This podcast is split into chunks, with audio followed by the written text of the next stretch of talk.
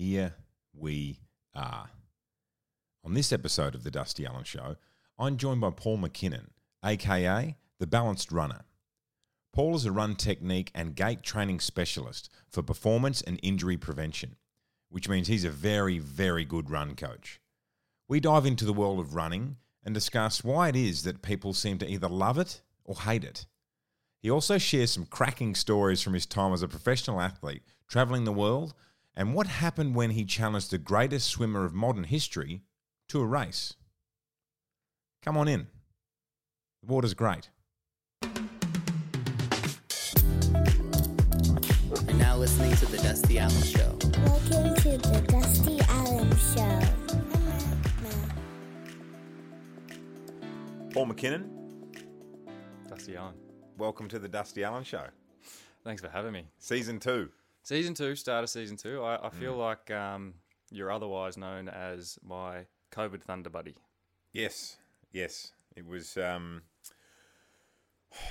you know, within the five k radius. So obviously here in here in Melbourne, for those you know playing at home and listening, listening. Well, everyone's listening remotely, I suppose, but you know, listening further away than than some others. But yeah, it was uh, it was good to have a person to lean on during the pandemic, which I think everyone can relate to. Yep. Because at some point, I feel like we were some of the first going through, but now at some point, everyone's gone through a version of restrictions or lockdown or not being able to go where you where you want or having to wear a mask or whatnot. Yeah, well, and I think we, uh, we, you know, with that significant other, and we often joked about if someone came around and knocked on the door. I feel like you know we had dinner, we, we cooked, Yep. we brought up uh, some dependents together, or Yes. we brought into the family Yeah. a dependent. Uh, I feel like it was A pretty significant. child. Yeah, Yep. yeah, and uh, I think that you know if, if push came to shove and someone knocked on the door, we we're willing to, you know, prove the prove the I- I don't other. think we had too much to prove. Like literally, you wouldn't have to do anything. It just like looks like you know two guys who are bubble buddies. Yeah, Mm. yeah, I think it was the term that was uh, was called. yeah, I think Yeah. that's what we use. Now, as I said, welcome to the show. Pumped to have you on board. I know you have, uh, you're a big fan of the show. Obviously, everyone who comes on to the show is a big fan of the show. I was a big fan before, big fan before the show Yes. started. Well, that's actually interesting because you're one of the reasons that the show came into Oh, thank fruition. you. Thank you, Um, yeah. My accountability person, because I've been meaning to to start a podcast for years and never got around to trying to get it right, that sort of thing. And you were like, "Oh, well, if you're going to do it, do it." And I'm going to, ch-. and I was like, "Yeah, I'm going to do it." But I've been saying that for to, for six months, twelve months, eighteen months. And I remember you checked in and said, "How's that going?" And yeah, definitely the catalyst for getting things uh, rolling. Here so thank you. My pleasure. It was good to see it actually um, come to fruition, and you start to put a few people together and, and end up getting a season two. Yes, I know. Like the studios approved the season two. And Can I just say, stepped in thinking that um, you know we're just walking into a nice little, you know, intimate studio. We've got people watching. There's four seats here. We've got Mm. you know lights, camera. Got your little flashing light. Oh, it's uh, it was a little bit overwhelming. I actually got a little bit nervous. Well, we don't muck around on the on the Dusty Well, not show. not in season two. Season one, No. you mucked around a little bit. Sorry, yeah, it was recorded from my bedroom, pretty much. So definitely some some mucking around, but we're well set up for a studio audience, live studio audience at some stage. So we'll be selling tickets to that eventually. So you know, just stay tuned uh, to the Dusty Allen show What for about the two that are here at the moment? We do, yeah. We've got uh, we've got uh, the team, you know, just hiding. Uh, I'm I'm giving them a wave. Like you won't be able to see them here, but they're waving back. You know, um, you know the guys here at Backlot Studios making it possible. So huge thanks to them. Now, Paul, we've you and I came to know each other through running, and I obviously running something that everyone does and everyone can and can most people can like you know get around and do and but then I realized that just such a multi-layered person like you know different different things that you've done and stuff. So I'll start with with I suppose the running element of it the fact that your area of expertise for running is something that's quite different to a generic running coach. And I say this from my my perspective not knowing a great deal about the running world you are known as the balanced runner and tell me how you came to be the balanced runner and what that means and. Yeah, I know. It's like, yeah, like I'm not being really very, narrowing very yeah, it narrowing down. it down there. So, yeah, take me to the point where running became something where where it became your full time job, being a Uh, running coach. Yeah, I guess that took a long time to get to that point. Really, um, the the specificity that you talk about about what I do and different from the generic is because I specialize in technique itself. So it's not the um, programming um, of the day to day or week to week amounts or intensity that people do. It is about the movement itself um, and how that relates to the individual. So it's very much one on one, specializing in their movement. The, the easiest way to I always explain it is it's like a golf pro, but for running. So you're going and getting a lesson, you go off and play. In this case, you go off and run. You allow that to become habit, and then you come back and you continually tweak and, and improve and, and um, refine an individual's running technique. How I got involved in it, uh, I'd always had a real interest in running itself, um, even though that my background is in hockey. hmm Well, there's Um, running in hockey, right? Yeah, yeah. So obviously, uh, you know, running based. Um, And I will say to those listening in like North America or Europe, wherever you may be, Mars hockey meaning field hockey in uh, in Australia, as Yeah. opposed to Please don't judge me. like skating. If, if Yep. you are North American, please don't judge me. And I do have all my teeth, which is a positive. Great teeth. Yeah. Well, thanks, mate. Um, so yeah, field hockey and grew up and and look, running probably wasn't even a strength of mine growing up. Playing hockey, um, it was an interest, and, and even as young as fifteen, I remember going out running myself to to become better for hockey. It wasn't until probably about 17, 18 when I was going out and in Canberra and running and, and started to listen to footfall, foot pattern, um, movements, and just kind of understanding or trying to understand why they were different and then started to make changes on the top half of the body to try and change the bottom half of the body, and that's probably where it started in regards to the interest in in movement um, itself and and changing the movement of running. And is that it came from a curiosity? Because why are there not more people doing what you do? Like I'm, I'm like when I say I don't know a lot about running, I know a bit, and I know some people like in the running. Well, why are there no? Why are there not many people who do like technique uh, work like you? Whereas you, Uh, I think unfortunately, Dusty, there are. They're just not done well. Yep. I think the difference is it's it's very much one of, if not the only skill in the world where it's easy just to say, here's five generic cues and, and use this, this, this, and off you go. Or there's a very good understanding and awareness of, of what what good looks like or, or what angles are supposed to be and, and the biomechanic background of it because that's studied, you know, to the nth degree. But then I think it's the retraining difference, like the retraining side of it. So getting someone from where they are to where you want them to get to as their individual shell starts off. You're not trying to match or mimic one um, perfect person or movement. It's getting that person and how they are and their anatomy and how that's set up and retraining their current patterns of movement into something that is better for them. I think that's probably the, the, the difference. There are a lot of people that try and do it, but it is more about this is what you're doing. Get on a treadmill, bang, bang, bang. Here's your five things. Go off and, and, and implement them. And it just doesn't work that way. And is that based? Obviously, you get a lot of feedback because you work with.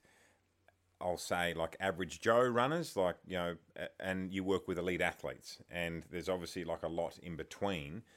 When was it that you realised that there was, I, I suppose, a market for like for what you do, or like a, an area you could specialize in, like a niche, and how did it? Was it just where you, you you mixed that curiosity that you had with like with running and movement, and then started to obviously coach people and obviously got positive fit. They're getting like results and improvements and those sort of things. Where did that that mix occur? Um, to be honest, I never actually saw it as a, a niche or a market or a, or somewhere to try and go um, in, in, in a in a business sense or in a in a um, profession sense.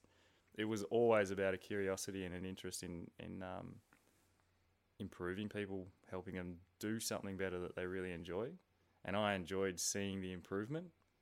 And I think from that it just kind of grew. So it was, and, and, and the word of mouth that you sort of speak about. So it was less about um, trying to find something to do as a as a profession, and it was just kind of allowing it to become a profession as a result of um, positive positive words, um, positive results, and, and, and that word of mouth. And then it just kind of has, grown and, and continues to um, over the last sort of four or five years.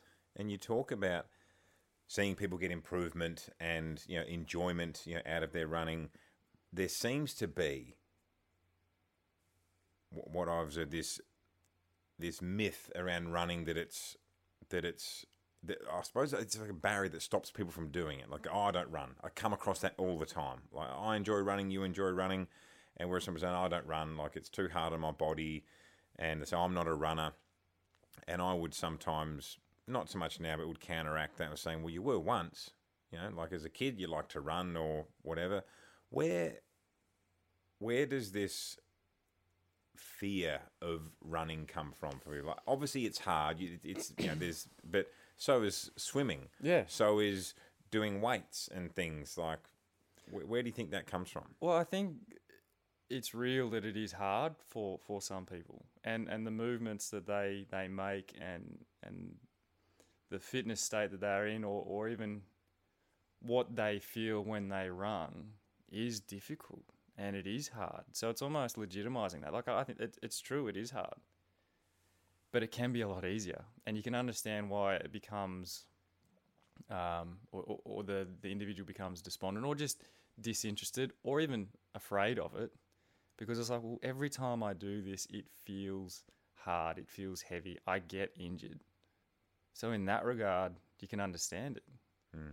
But if there's a very real interest in wanting to become better at it, or go, no, no, this this is something I I want to do, or I only have time to do, then there's a very possible ability to make it easier.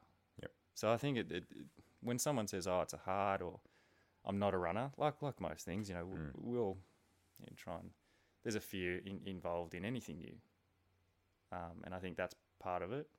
There's also a you know the psychological side of it where it's like, oh, I don't want to pretend like I'm a runner. Even people who run seven days a week often go, I'm not a runner. You know, like I run, but I'm not a runner. And yeah, well, Yeah, that's like, you know, like so there's whose that definition does it go by? exactly. Yeah. So there's there's that side of it as well. So there's so many different layers to it. And then you go, well, if you want, do you want to do it? Yes, I can help. Mm. And I think that's probably the um the thing that you're talking about in, in, in regards to like what you try and say is, oh, no, you were at one stage. It's a similar kind of thing. It's but it's allowing them to feel no, it's okay to be hard. Like it's okay for it to feel difficult because if you're making a pattern of movement that makes it difficult, it's similar. You use swimming as an example. Yeah. I'm not a swimmer. I'm not very good at it. And that makes it even more hard, which makes me less likely to try it. Yeah, I, and I think the the picture that's always painted of running, whether it be in marketing or there's like, yeah, everyone's got a smile on their face, and they're never going to put a picture of someone, you know, busting their gut on, you know, kilometre five of a of a half marathon or something, and Well, and the, rea- and the reality is, even the people that are so good at it, if they're running anything between, you know, like low kilometers to super high kilometers, 80% of it is difficult because they are fatigued. They're getting used to being fatigued and running under mm. fatigue and conditioning their body so that when they do lighten up and, and they go through their taper period, that they feel fresh and then they can run fast. So even those ones that run 10, 20 times more than the rest of us, it's hard sometimes for them. They'll have more likely or more often they will have good runs and they'll feel what you'd want to feel. But they're fatigued and that feels hard for them as well. I think there's that that misconception. It's and I only based on the people that I that I talk to, and there's quite a lot of runners, or say people who run, instead of like saying saying runners. And Strava's an interesting thing because I went through a phase. Where I just wanted to run faster, and then with people liking, going, "Oh my gosh!" Like there's some friends of mine who go, "Mate, you're so fast!" Like, you- and I, and I, if you knew the people that I knew who were lightning years faster than lightning years, light years faster than me. That, I just Lightning made years that up. even lightning faster. years even faster. yeah. But it's so much faster. It's all relative, I think, to who you see and and what's uh, what's in your world. But I, I it, it I suppose it depends what the person's relationship is with running as well. Even that though, like, and, and we spoke to uh, spoke about it at the time. This is probably over twelve months or eighteen months ago now, and I was like, mate, no wonder you keep getting sore is because every time you go out, you do that run at that pace, which is you know a bit of an effort for you. Mm. And then two days later, you do it again, and you wonder why you're starting to get sore or you're not pulling up okay. And the education around it is like, well, you're not supposed to run that fast every run or every second run. And and then the pressure that you talk about with the Strava, it's like, oh, that you know, someone will make a comment, oh, that's a bit slow today, or, geez, you're running really fast. So then there's that expectation, and then that fills the psyche, and then it's like, oh no, but I've got to run that fast again. You know, like you see how that business then starts I- to feed into that pattern that you're talking I about. I just thought of it now.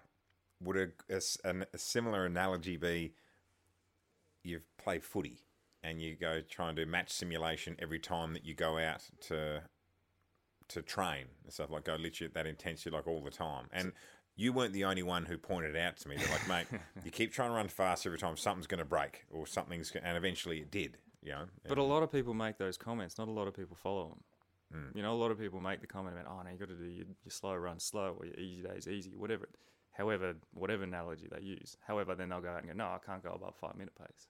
You know, mm. it's got to be under five because that number above five, or, or, or I got to be below six, whatever it is for that individual. And I can't, can't have that. Yep. But the reality is, you need it. You need to do it really easy. It's uh, that you you talked about like footy. If the AFL players trained and competed at the same level on a Saturday that they did on the Tuesday, and then they did the same on the Thursday, then they did the same the next Saturday, what do you reckon's going to happen? They get mm. injured as it is from Saturday to Saturday. They do an easy session on a Tuesday. They do mm. half an hour of harder, f- 45 minute stuff of harder stuff of their their main set three or four days before the game, and that's it. Everything else is about recovery. And you're talking about running, going okay. If you run in the week of seven days, if you run four days, let's just say you run four days, but every one of those runs is hard.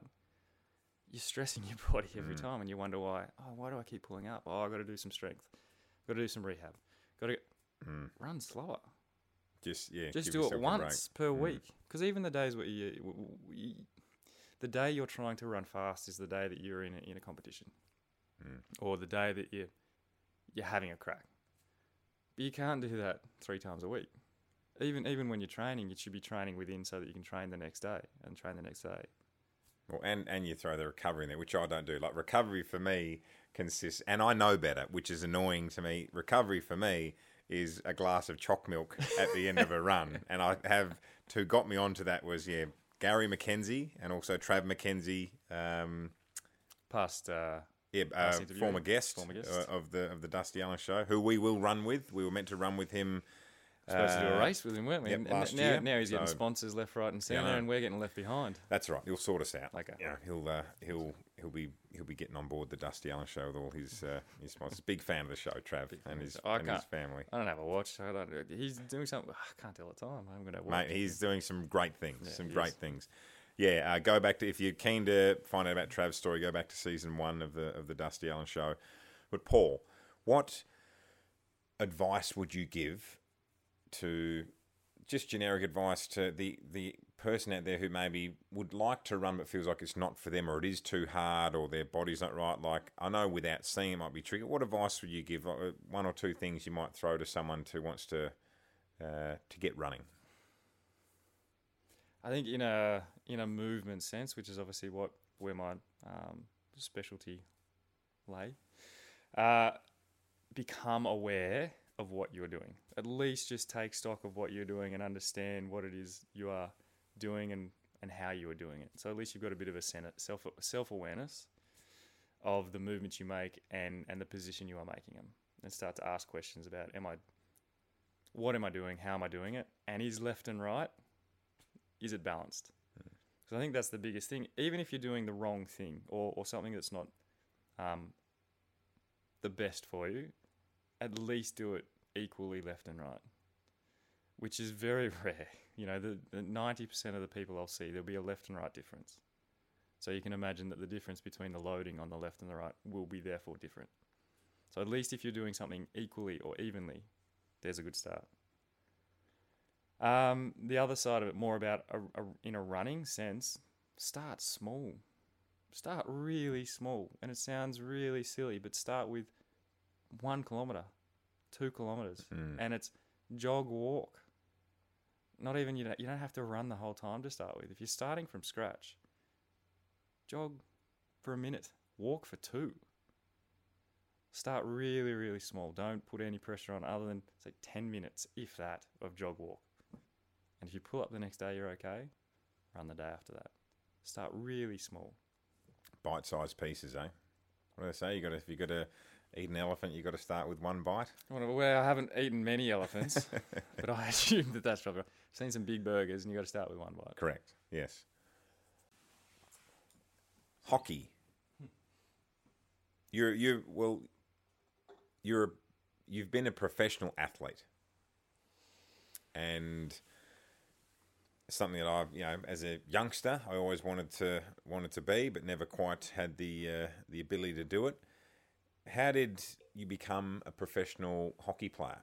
And you know, it's I don't know, like when you when you look at the Australian sporting landscape, where would where do you think hockey fits in in the top five or the top ten of sports? So is it like top five? Would it say go? Uh, in, in in in in what in what terms? In what, like, what's, what's- what's popularity? grading?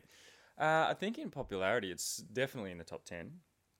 Because you got to think there's equal um, participation between male and female through all grades, so it's very much a 50-50, um, 50 sport. Uh, I wouldn't have thought it is top five. I think it's around that seven, eight um, area in far as participation. Now, as far as money is concerned, though, I mean, there's in Australia there's little to none. Like, there's very few people who do make money from hockey in a club sense. They certainly don't make it in a representative sense. Yep. It's almost like your local footy. Yeah. If there is a club that needs some strengthening, then they may be able to do that. But even that, I mean, we're talking a handful of people, and that's not a living. That's just you know supplementary. It's a you know a couple of hundred, hundred bucks or something like that. Did you have a choice of you could have chosen other sports to pursue as a young fella? Nah, not really. Like I played other sports. I Yep. um, played some golf. Yep. Um, played cricket. Played baseball. Uh, but hockey was a family sport, and I was the youngest of three three children. My sister's seven years older. Um, brother is five and a half years older. So it was, it was quite a, a difference. So they were already playing by the time that I started to recognise. Mum and dad played, so it was a it was Yeah. a family sport. Yep. Um, even if I wanted to, I don't think I would have been allowed. Oh, No, no, it's just it's just that was where everyone was, and I had an interest in it because Yeah. everyone was playing. You know, all my older siblings and my, my mum and dad were playing, so that was it. Um, So, how did you end up playing in the Netherlands? uh, I remember in '94. I'm going to give away my date of birth. That's Oh, right. People can Google that stuff. Won't put it in the show notes and stuff. They'll uh, they'll work it out. Sure, I'm sure they won't. Yep. They won't- everyone's got better things to do than that. Um, '94, I went and watched the Hockey World Cup, which was in Sydney, and uh, I was pretty young at that stage. My dad uh, was an Australian selector at that point, so we went up and watched.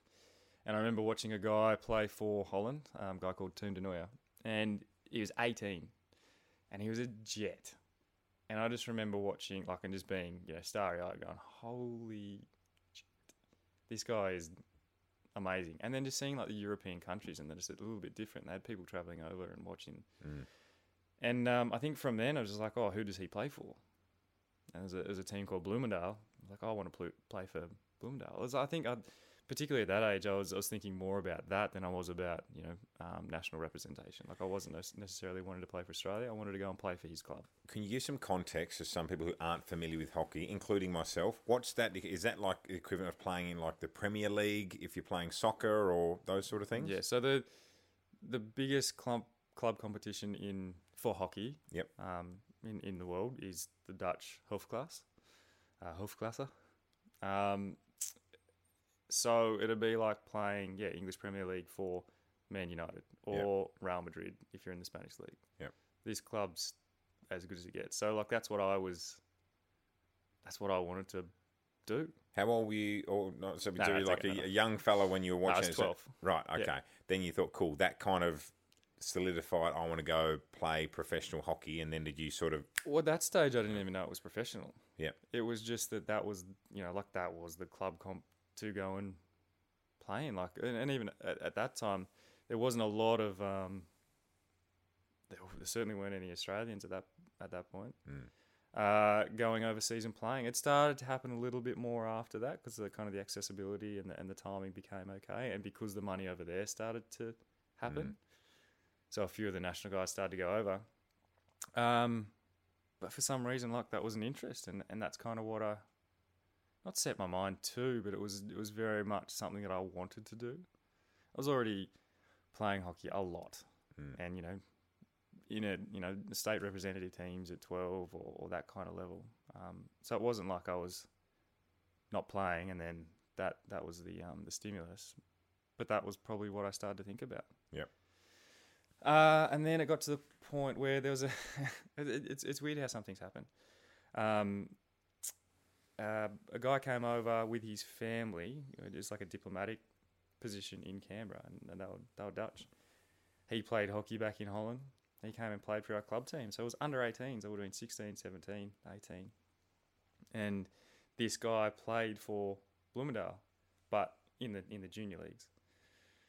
And I always, you know, we'd, we'd speak to each other, and uh, obviously, like my interest in, in, in Dutch Dutch hockey in particular. And then the Dutch team came to Canberra, and um, I remember going out to the hockey field and asking for this Den Noy for his shirt. I think it might have been 15, 16. I said it in Dutch. So it's kind of just perpetuated that thought. Yep. And then I was 20 and I got an email from Barent. This is the guy's name saying, you know, they're looking for a player. I've told them about you.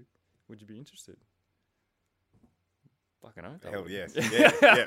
So here I was. I was I was 20 and and um yeah, 20 just turned 21 and had been given this opportunity to go and play hockey in Holland with with my idol. Yep. So at this stage, he's been the best in the world for probably five or six years.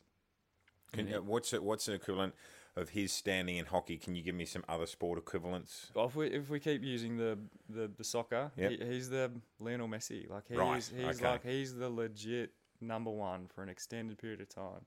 If you play hockey, you know that name. Yep. Um, yeah, he's he's a jet. And you're And- playing with him. 21 turning up. He's 28, 29. So he's he's like in his in his prime. Yep. Um yeah.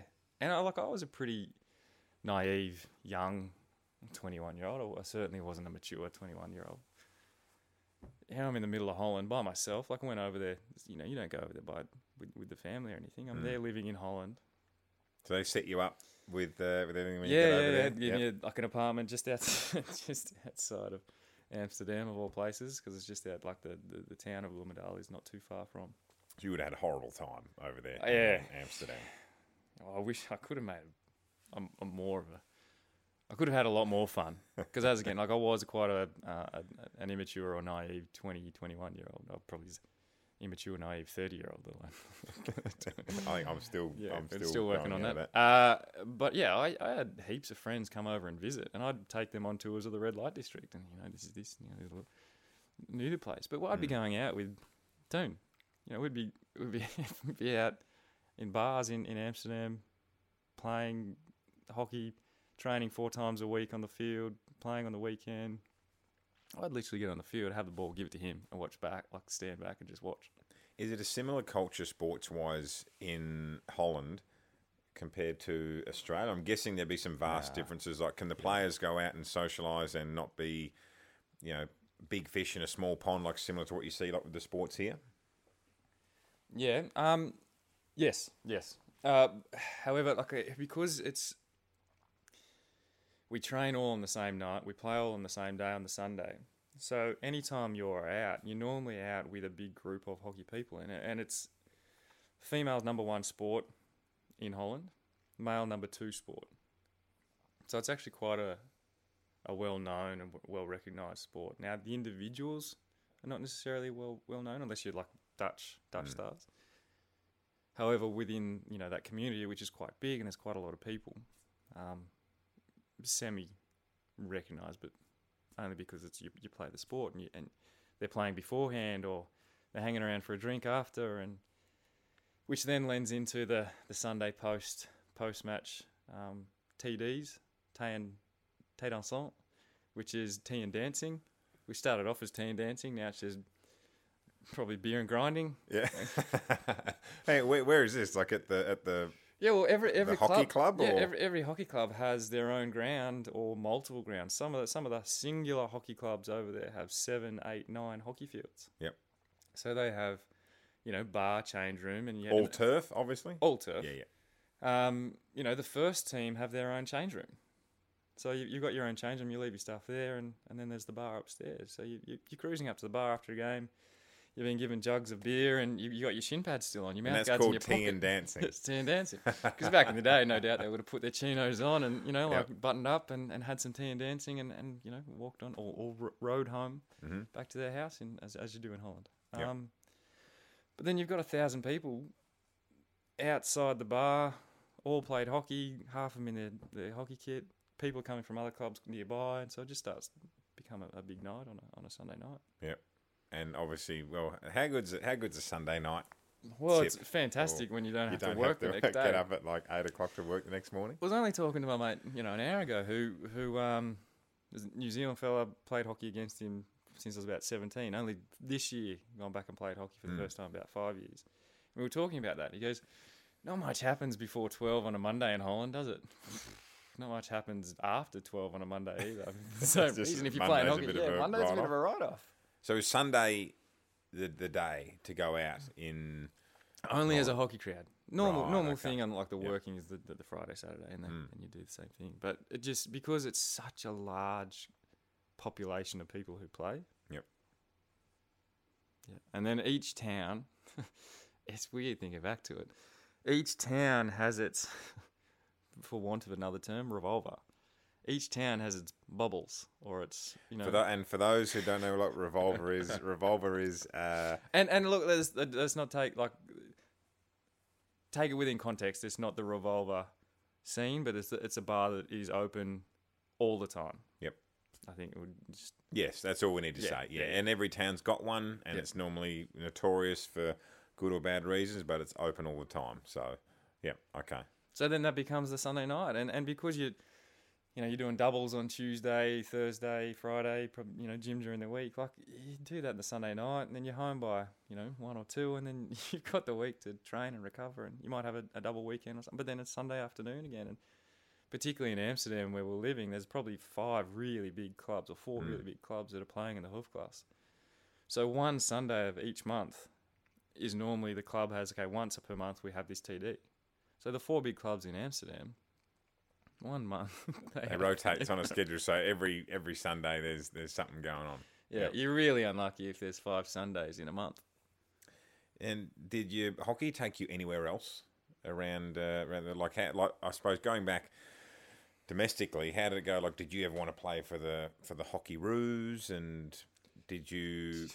Um, Kookaburras I did, the hockey roos. fa- oh, oh, wow. Okay, yeah. Yeah, sorry, I'd there we go. to, yeah. I mean, Yeah, I think it would have been Can't even edit that out. inappropriate for me to be playing in the, the, the hockey. Roos. Uh, well, I did, and after that first time that I went to Holland, so I played one season there for Mm. Bloemendaal. Is when you're 21. Yeah. Yep. Um, and then and when I came back, I was like, oh, okay, and I sort of started to set my sights on more the Australian stuff. I was Mm. like, I know I wanted to. Um, that didn't work out. wasn't just wasn't good enough um, to play for Australia. Um, but it took me a lot of places. So I played in the Australian indoor team for quite a while, and Mhm. I played in um, two indoor World Cups. Yep. So we got to travel a fair bit for that um, through Europe. You know, Poland, Austria, Holland, Germany, um, Belgium. But living wise was more spend a year playing in Spain. Um, played in New Zealand. I went there and played for eight weeks, which was cool to play in their competition. Um, played over in Perth for a season. Moved here really, like at that, that one point, moved here being uh, Melbourne from Canberra. Once I finished my university degree, it was either here or Perth, just because the competition itself is better um, than than in Canberra. So it was like to, to progress and to develop. So even that to the, the initial move here, like my sister lived here, um, so that was kind of the really the clincher was you know better comp, and I like the city, but really family here and Yep. a quite close family, so that was that was the decision to come here. But yeah, there's there's been a lot of places that I've been and lived and So how how did you? As I've heard this along the grapevine. How did you end up at the what Olympics was it? You're at like at the it Had- the Athens Athens Olympics. Yeah. with one thong. Were you missing a thong? For all those listeners out there, a thong here. is, sorry, you uh, know, uh, a flip-flop. jan- a flip flop jandal. Jandal. Yeah. A thong, not the uh, not the G string. How did you end up in that scenario?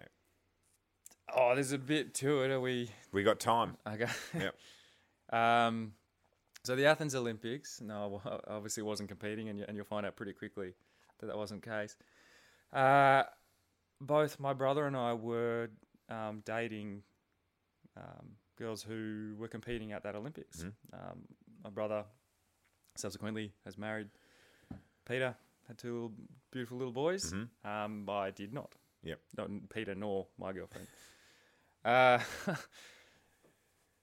and so there was about oh, there was about four of us Aussies who who were all hockey players. So we we're going out to watch a, a hockey match, and um, it just so happened that one of my um, sorry my girlfriend, one of her friends, uh, so she was a swimmer, and one of her friends was uh, the interest of um, a very popular swimmer at the time. Yes. and we went to one of these hockey games and, and I'd, I'd got a message from um, my girlfriend's friend saying look we're going to a party tonight. Um, really love you to come. Um, you've been invited by uh, michael phelps. Oh. So just no, no, no, no scrub when it comes to nah swimming. nah Yeah. he's, he's, Yeah. he's, all right Yep. well he, uh, you'll find out later he, he did shirk a challenge Okay. Um, I get this message going. I said, you know, my, my brother and two other mates going, we've got this Red Bull party. Phelp, like Phelpsy. I'm already, already calling him Phelpsy. Mm. Phelpsy's invited us. What? And I told him the story behind it. And they went, oh, this is brilliant. So we finished the hockey session and we're walking to, to a bar that was on the beach in, in, um, in Athens. But we're in board shorts. I'm wearing one of my dad's old school Adidas vintage uh, playing shirts and a pair of thongs or flip flops. And the other guys are um, similarly attired. Mm.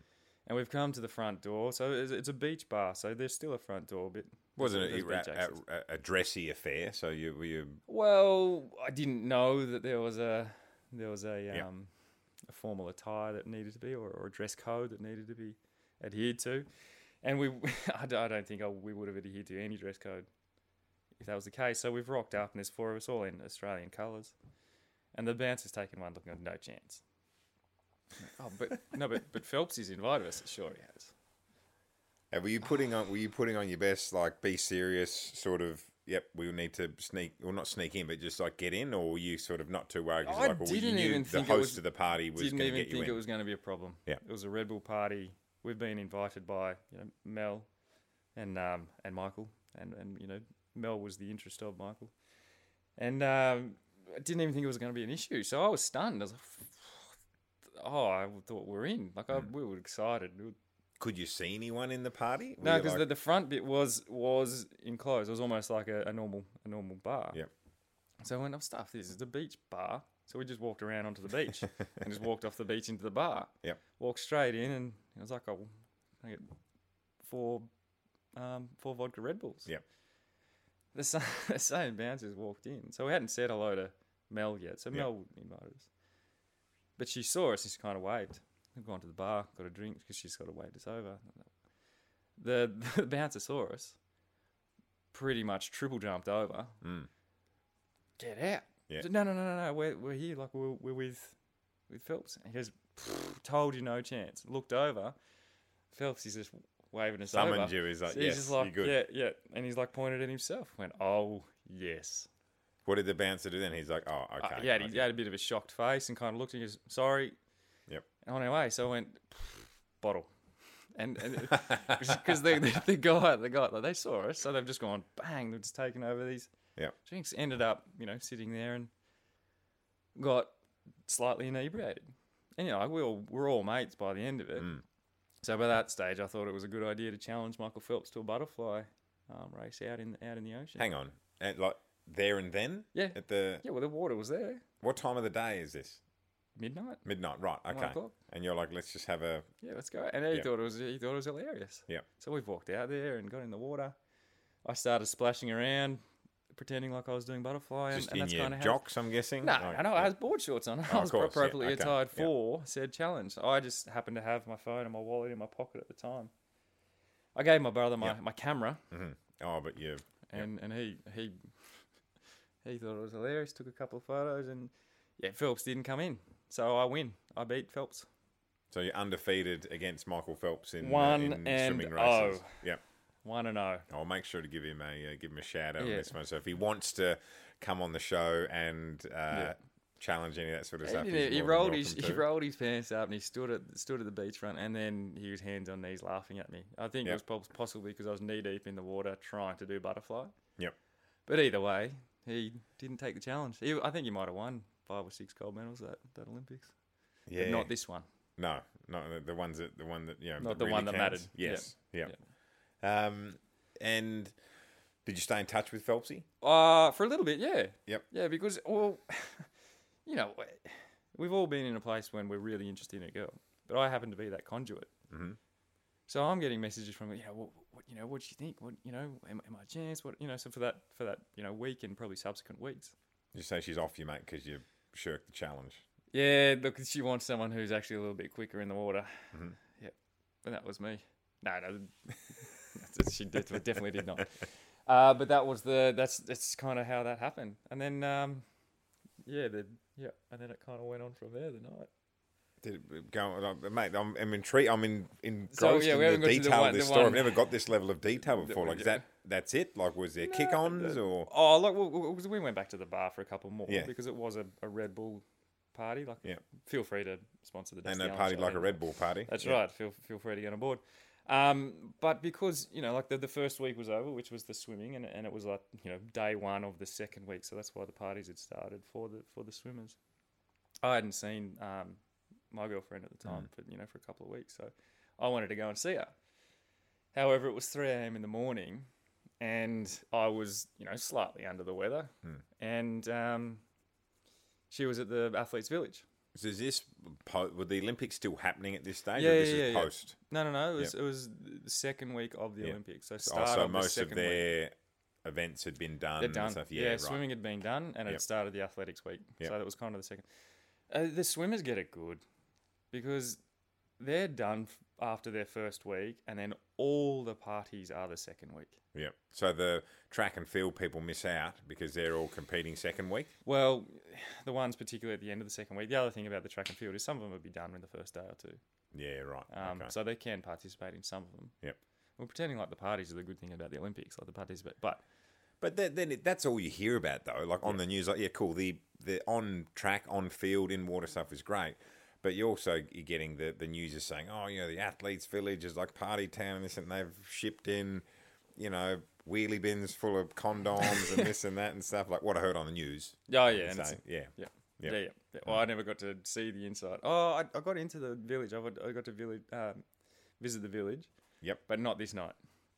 What just like so? Were you obviously? I'm guessing it's he- like heavily guarded, or you need credentials and things to, to get in. Yeah, yeah, yeah. So there was very two different experiences in the first week to visit, to go and visit. So I did actually. No, no, the visit happened later. Anyway, this, So you kicked on from Red Bull Party. well, I did. Right. so you're just steaming. You're, you're feeling great. Invincible. Would that be safe to say? Yeah, yeah.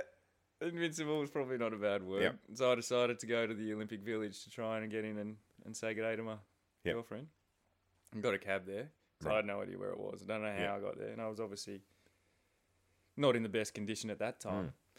Hmm. Um, and then got to the front gates of the um, Olympic Village and tried to get in. How did you go about that? Just be like, "Hi, I'm here to see this person. Thanks." Yep. Smile and away you go. And they said, What's your name? And My name's Haile Gebrselassie. I don't know why. um, I don't know why. for, and so no.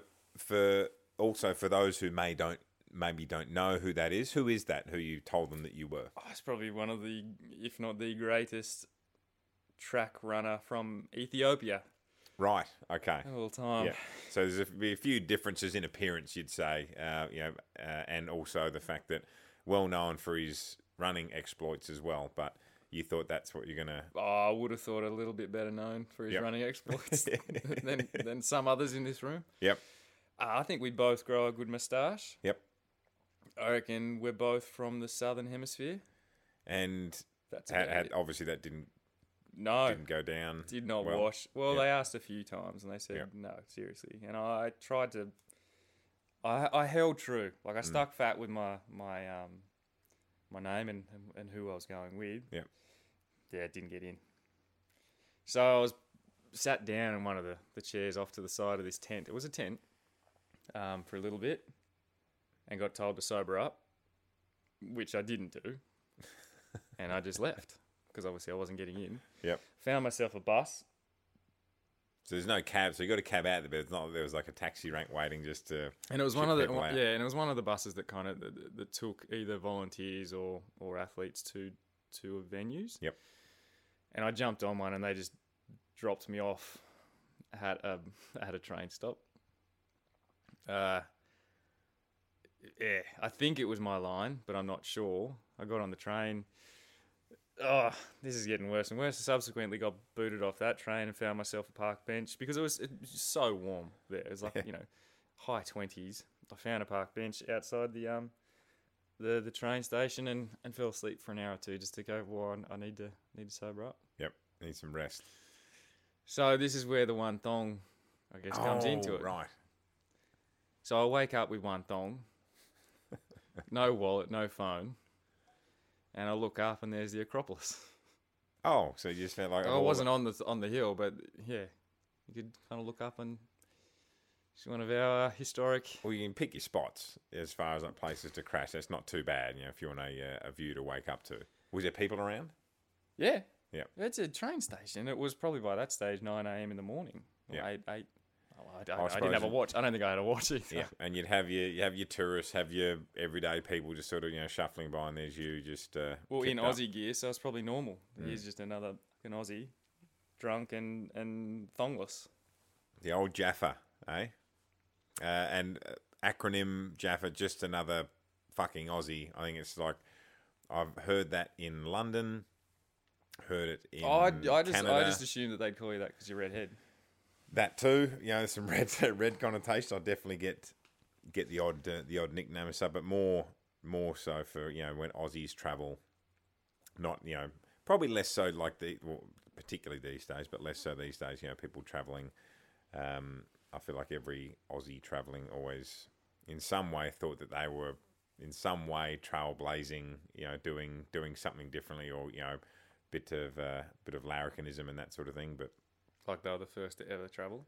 Yeah, like the first to to tie the Australian flag around there and wear it as a cape, and you know try and you know drink someone under the table. I think one of my mates who came to that Red Bull party had the, the cape around. yeah, So I probably would- I blame him. it probably flies better at the Olympics of anything, you know, because you've got a whole different bunch of nationalities there. But I some, sometimes reputa- reputations as Aussies precede us when we go places from those who've obviously been before. Like I remember living in Toronto and bumped into some whoever it was. We were chatting in the pub. Oh, you're not going to try and drink us under the table? I'm like, no, Certainly not you. no, not yes. I, I pick pick my times. I don't want to want to have a crack. You know, if Michael Phelps was there, I might have not challenged because I know he likes to likes to shirk one every now and then. So Yeah, doesn't like a challenge. now, hockey, running, those sort of things. Was there ever? Oh, you said you study. What is it you studied at uni? I said I studied. Oh, okay. No, no, no. I, I did a um a PE teaching degree. Yep. Why, Uh, why, why am am I not talking to a phys ed teacher now? Um, look, uh, and I think what I do now has a has a really strong correlation of that that teaching and educating side of it, and I- and I, but I think it gives you like a much more intimate side to it. Uh, teaching I really enjoyed. Um, I loved, yeah, the teaching side of it. However, you know, it's got a low ceiling limit if you want to just teach. If you don't want to go into sort of a management role or go higher up through into um, but then the more or the higher you go, the less teaching you actually do. So that was a part of it. Um, well, those two th- two factors in particular, and and I I think I I kind of wanted more for myself, and that's that's not that teaching it wouldn't have been enough. It was I wanted to make something of my own, Mm. and to be able to kind of dictate and determine how and what I do. And at that point, I didn't know what it was, but the decision was made pretty clearly then that this wasn't it. Yep. Um, so I stopped. And I had look, I had a, a couple of really great jobs here in in Melbourne. Mm. Um, and even the last teaching job that I had was was my favourite job. In in the teaching sense. Um, yeah, so I think I just sort of went to that point was okay, the ceiling limit's too low, and I didn't know that it was the teaching part that was going to fuel me later on. It was just that this wasn't it. Yeah. So then I went into another role, which was more of a sports.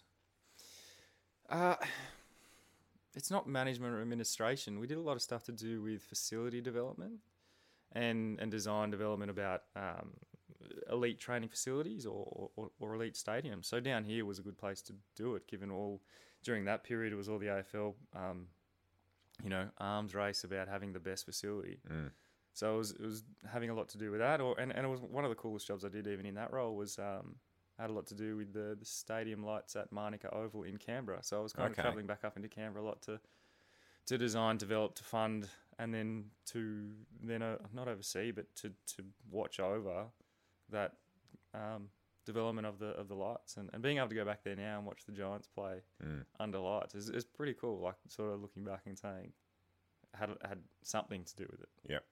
Do you think the because I'm always fascinated by the path paths that people take, whether it be like career or personal things that they like. Do you think your I know you said like say choice in like hockey was one was kind of dictated or like you know, through like family and that stuff. Did they did your family like your mum and your dad at you know that point have an influence on what you wanted to do like professionally or they like, hey it'd be great to you know like when you were Nah. when you were hockey were they oh like gang ho gung ho like hockey or Uh, the the hockey and the professional one is probably two different sides to it. So the the hockey one though, very much, um,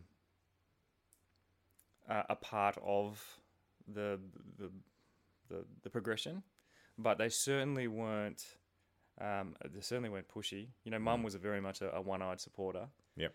Um, and and you could do no wrong, but she certainly wasn't. You know, do this, do that, or, or she wasn't. You know, like a- like a you know, a tennis parent for Yep. for want of a better term. That's kind of the, the, the analogy. And Dad was almost the opposite. So him being like an, a national selector, he almost didn't want to give too much because he didn't want to be um, somewhat uh, in the middle. Yep. So if you got a compliment from him, m- much like most people's dads, like you, you know, that was big, but it was probably another level of it because of that reason. So they certainly weren't. So we were all, all three of us, the, the kids, were all very much self-driven, and, and, and in some parts probably, you know, crying out for just some feedback, not even positive, Mm. um, from from um, one side.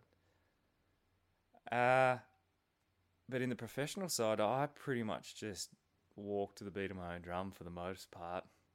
I did what I what I wanted sounds selfish, but also in, in a lot of senses it, it, it is.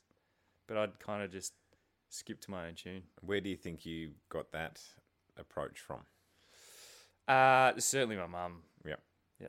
You know, dad's a lot more conservative. Like, I, I struggle. I forget sometimes. He was a farmer. So, Yep. you know, sole trader, had his own business. And it was, it was only recently, you know, two or three years down the track of doing what I do now. I was like, hang on.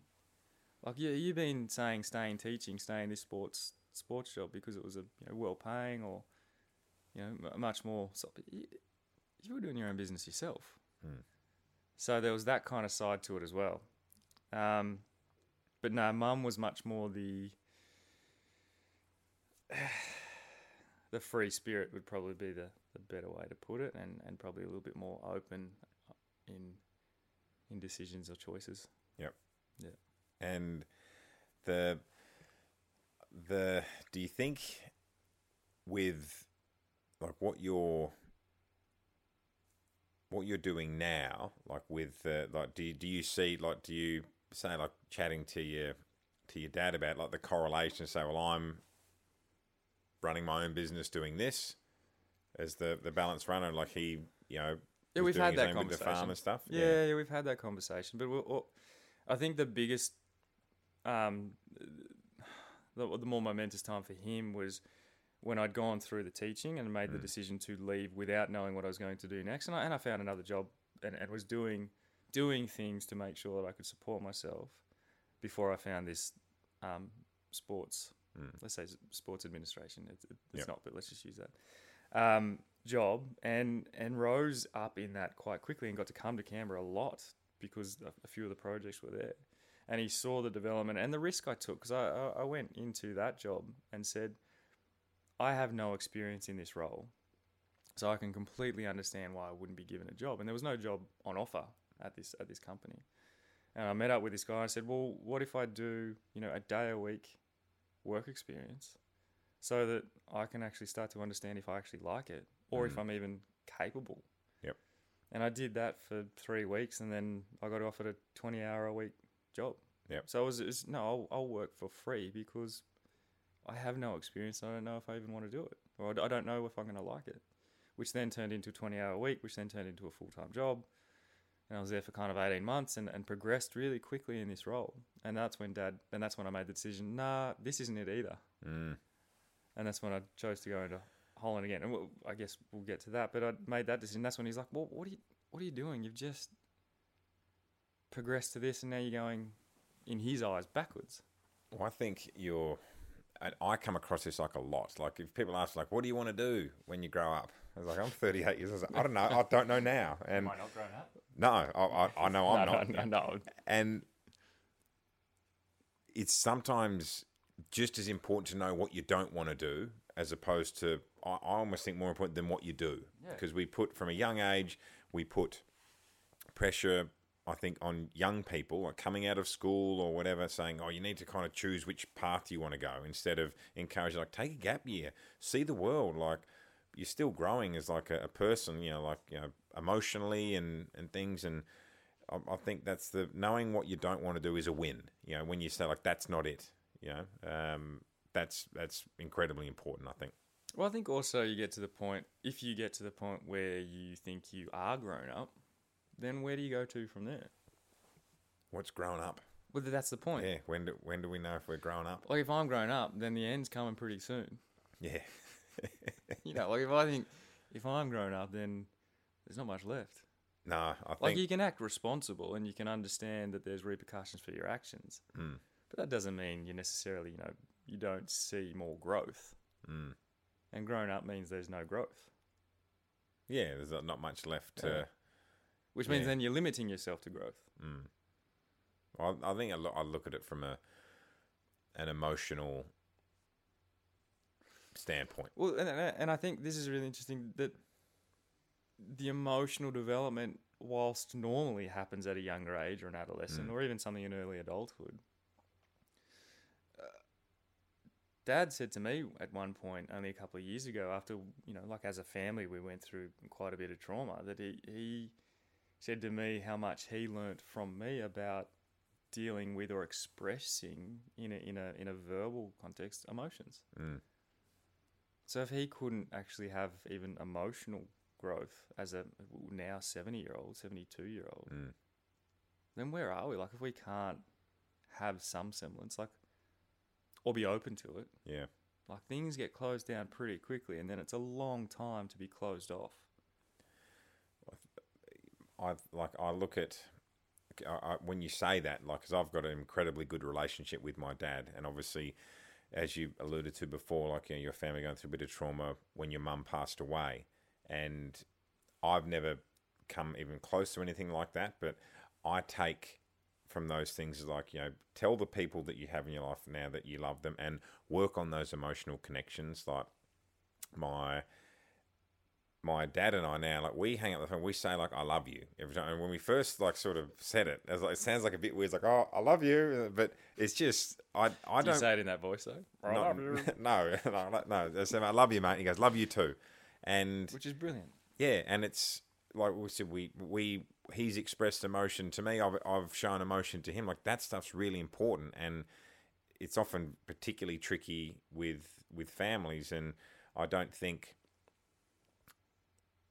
I suppose I said here's me giving some advice to people. I don't think you should wait for a particularly any sort of experience to to share that sort of. But sometimes that's what's the catalyst to to start uh, a conversation or a new way of, of interacting or having a relationship with people, family, friends, otherwise. particularly family. And I I think we were our family very close, could talk a lot, but not necessarily able to talk about feelings, emotions, and Mm. which probably made me feel a little bit. No, no, no, mate. That's that's not wrong because that's that sounds like it was put on. No, I felt probably a little bit more like a black sheep because Mm. I'd I'd wanted to but didn't know how to. So then there's that conflict internally, um, and then you know, all five of us were very different about how we wanted to but held back or, or couldn't. Mm. So I think that was the other side of it, and I think that's probably why the the, the comment that Dad made. Yep. Um, because then it got to the point at one point where it was like, "Oh, stuff it, I'm going to do it anyway, and and which will also cause conflict, and, Mm. and, and that's okay as well because I'm not going to take that as offense because I am doing something different, Mm. um, and and different is scary or different is different, and, and some people struggle to understand it sometimes. Do you, do you think it comes down to like a, a relationship between parents and, and children, like at any age? Like ultimately, they just want you to be happy and fulfilled in what yeah. you're doing, and that's the end point that you always get to. They might be like, "Oh, I don't." It's a. That's not how I would have done it, but I look at because anyone who's got like a parent, most of the time, there's going to be a generational gap between how they went about things, what they know, what they've learned, and sometimes parents don't always have the relevant advice to give. So, so well, I'm going to share what I know, and my experience is X, Y, and Z. So, so I think you should do this. Whereas, Yeah. you know, the world we live in, now things things change so so rapidly. Yeah, yeah, and I think initially, so when I decided to go to Holland for that Mm. first time, you know, Dad was against it. Yep. You know, Mum, Mum was for it. Yep. Go, Mum. Yeah, Yep. yeah. Um, but in in in defence of Dad as well, like he, I had to pay for the ticket to go over before I got reimbursed and then paid while I was over Mm. there. But he was like more than happy. No, I'll pay for it. Yeah. So he was against it, but it's like you're doing this, I'll help. Because Yep. at that point, you know, twenty, I was useless with money. Mm. Um, some may say may still. Um, Can relate. but the the real development of that initially, I was angry and upset why he didn't understand or I didn't know why why it was so important to me. Whereas later on down the track, I knew that it would be that generational gap, and the, and and the interest is just because they he at that point, you know, mum had passed, but when I decided to go again, the interest was solely care Mm. but I didn't care. As in, I knew that he was against it, and I appreciated that it came from a position of love, but I was going to do it anyway. Mm. Um, because I- needed to at that time. I wanted to at that time. Yep. Yeah. Uh, that's, so then it became like a development of no, it wasn't like a rebuttal. It was just that's okay, I get it, but I'm going to do it anyway.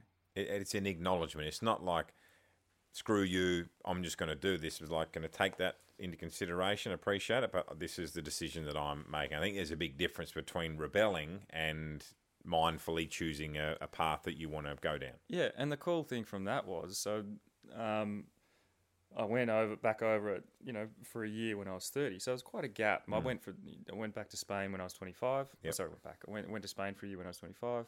So it had something happened in between, as in I went overseas again to play. Mm. But it wasn't until I was thirty before I went back to Holland.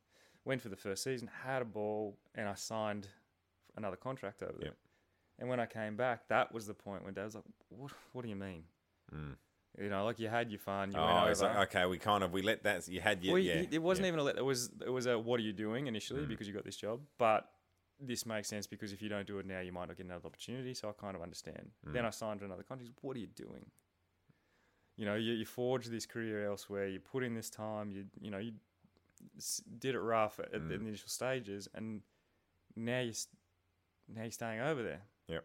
Yeah. And then he came over. So the first half of the season of the second season I was there, the, the third time I went overseas, he came over and he stayed for two weeks with me. And he had a ball. Yep. Tea and dancing. Tea and Dan, he came to cover the team. You know, Yeah. F- Phil that I was talking about earlier Yeah. on. So we've, we've driven home from one of the games down to Den Bosch, which is in between where I was living at the at the, at the point, um, and where the game was. And I've dropped into this club where Phil and another Mm. I was uh, a New Zealand guy Shay was there, and we dropped in, and, and they're they're sponsored head to toe in like you know equivalent of Hugo Boss Mm. or Gant. Yep. And Phil's got this ugly knitted vest. it, ugly. And Dad's like, "Well, I like your vest." Phil took it off, gave it to him on Yeah. the spot. No, no, no, no, no, I can't take it, can't take it. Gave it back to him. And then anyway, Phil, a couple of months later, put it in a package, sent it to Dad back to back to Canberra. So Dad's opened up this package. So he's gone over and he comes every night to training, goes to the bar. He got referenced or, or known to the barman in, in my club at that point, which was Tilburg, as Johnny One Beer, because we're training. So he's walking in, finger up, like one, yep, one, and he and he, you know have a beer with his book and come out and watch training. So the first week, uh, first first week had a ball. Second week, he was like he was into it. He's going to the same cafe as I was going. The two girls that owned the cafe liked him more than me, which is normal, and loved it. I took him back to the um, airport at the end of his two weeks, and he um, he just said to me, "I get it. That's powerful. Yeah, I get Mm. it." And then he came back another two times for the next two seasons. Yeah. I was there, he came back two more times. The next time I was in it, and he he's been back to Holland more times than I have since I like. Well, he's I haven't been back since I last played. Johnny One Beer. Johnny One Beer has been back to Holland, I think, three or four times since I stopped playing. And he goes and visits the clubs and, and the cafe. He walked in with his with his, one of his best mates from school, mm. who's, a, who's a hockey guy. And they went over to watch a, another tournament. And he walked into this Tilburg, so it's not even the hockey there. He's, they've taken a train to get there. I'll take you to this cafe. Bob, he's like, what, what are we talking about? Dad walks in. He's like a superstar. These two Dutch girls run up. Oh, John! Big hug, big kiss, and here he is. You know, he's a bit chuffed. He's he's closer with them than I am Getting now. upstaged by our parents, Oh, yeah. mate. Yeah, can never get out of that shadow. Exactly. Yep. Mm. So, but that's the progression. He's, He got to the point. He's nah, I get it. But then when I made the decision to come back, he's like, okay, it that's one of probably the and I don't know if I've ever told my mum this, but like I on a fan of the show. big fan of the show, Wendy Allen. Yeah, shout out to mum. When I was living in Canada playing footy, and I'll stress this is not professional in any sense. This is, you know, um, shout out to the Ontario Australian Footy League. But it was over there playing footy. It's like a bit of a kick and giggle uh, situation for, for a lot of people. But it's um, it's the, the oldest competition outside of Australia. Anyway, um, Is it a history lesson? uh, there you go. Yeah, fun fact. And at that point, I wanted to make a life over there. I, you know, work. I didn't know what I was doing with work and scratching around trying to. I was I was teaching footy clinics uh, in schools at that time, and she always wanted me to come home. She goes, "Oh, when are you going to come home and and whatnot?" And and I knew at some point I maybe would, but I said this might be where I stay. From who knows? You you I might end up there. And her and dad had never done a lot of done any international traveling. They came over and to Toronto, and that she saw that I had a friend network that I was that I was okay. They just want to know, I think, that you're going to be okay. And she said to me, she goes, "I get it, Dust. I can see you've got a network here." She goes, "I was just worried about you." And when she said she got it, I was like, "That was so huge." Mm. And that's that. Like, what would you, what would you say to someone, whether it be a young person, not so young person, who might be in a similar situation where they want to do something, they want to follow their their passion, they want to follow something like that, but there maybe might be some resistance or it's not something that's done before. What would you say to someone in that situation? To you, like a a 21 year old person, maybe at those crossroads, if you call it that. Well, I think in the end, it's your decision. So make the decision that you're going to be proud of or or willing to accept down the track, good or bad. Because if it's not your decision, it's really hard to take. So I think as a 20, 21 year old, make the decision. If it's good, brilliant. If it's bad, at least it was yours. No regrets. Well, no regrets. No regrets. No regret. No regrets. Well, it's not even that. It's just about making decisions for yourself and and accepting the outcomes for it. Mm. I think there's such a such a poor culture these days of not accepting responsibility for decisions because I think a lot of people aren't allowed to make decisions. Mm. Yeah. And I think, yeah, just make the decision understanding that not everyone is going to accept it or agree with it and that it might go wrong. I think there's something in that as well. Like, least make it. And if things go wrong, you like you generally learn from it. There's a lesson in like I don't subscribe to everything happens for a reason, but there's a lesson in everything that happens, It- it- good or bad. yeah, even if that lesson is, I got to make the decision myself. Mm. Yep.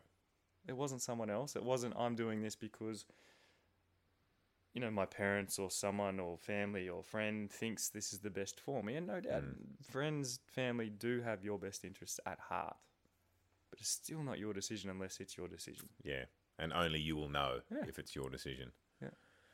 Paul, I'm keen to know, and I ask this of a lot of guests who come on the show. What are your core values? What do you? What are some words or things that you that you operate by? I, uh, my number one one probably oh it's a weird one I guess in some some respects. My number one value is manners. You know, it costs nothing. Yep. Um, but is so important. And it and it shows a respect and a regard irrespective of the individual. Now, you know, like like most things, we don't always live up to them, but I feel really poorly if I don't. Mm. Or I feel conflicted for one reason or another until I realise that maybe I wasn't Yep. polite. Um, so yeah, my number one is his manners. Manners. Uh, number two would be quality, like and, and having quality of time, of experience, of of um, uh, input, of whatever it is. uh, Doing it or being at the best of your ability Mm. at that moment. Yep. And then, you know, like many, honesty. Honesty with oneself more so than Mm. um, Yep. because it starts within and, and again all three at one point or another or many times i will fail or have and will but they're certainly the three main things that i try and abide by or, or, or decide upon I like that. Manners. What was the second one? quality Quality. yeah they're real good if you go it's a, that's always, I, I think that that it's a it's a it's a rare thing, you know. But like yeah, quality and everything that you go about, I I like that, mate. And speaking of manners, I want to thank you for coming on the Dusty Allen Show. Finally, we've got you on, and no we're just just waiting for the the opportunity Yep. And yeah, want to thank you for coming on the show, mate, and sharing your sharing your stories. If people want to follow along with what you're doing, what's the best way for them to to track you down or find you these days? Where can you be found? Um, the information probably in regards to the Balanced Runner is Yeah. at the Balanced Runner Yep. on Instagram. Um, I do some stuff on Facebook, but I wouldn't follow there. And then on, on the website, thebalancedrunner.com.au. Beautiful, mate. Thank you very much for coming on the show, Thanks and uh, we'll see you out there. Thanks, mate. I really appreciate it and really enjoyed it.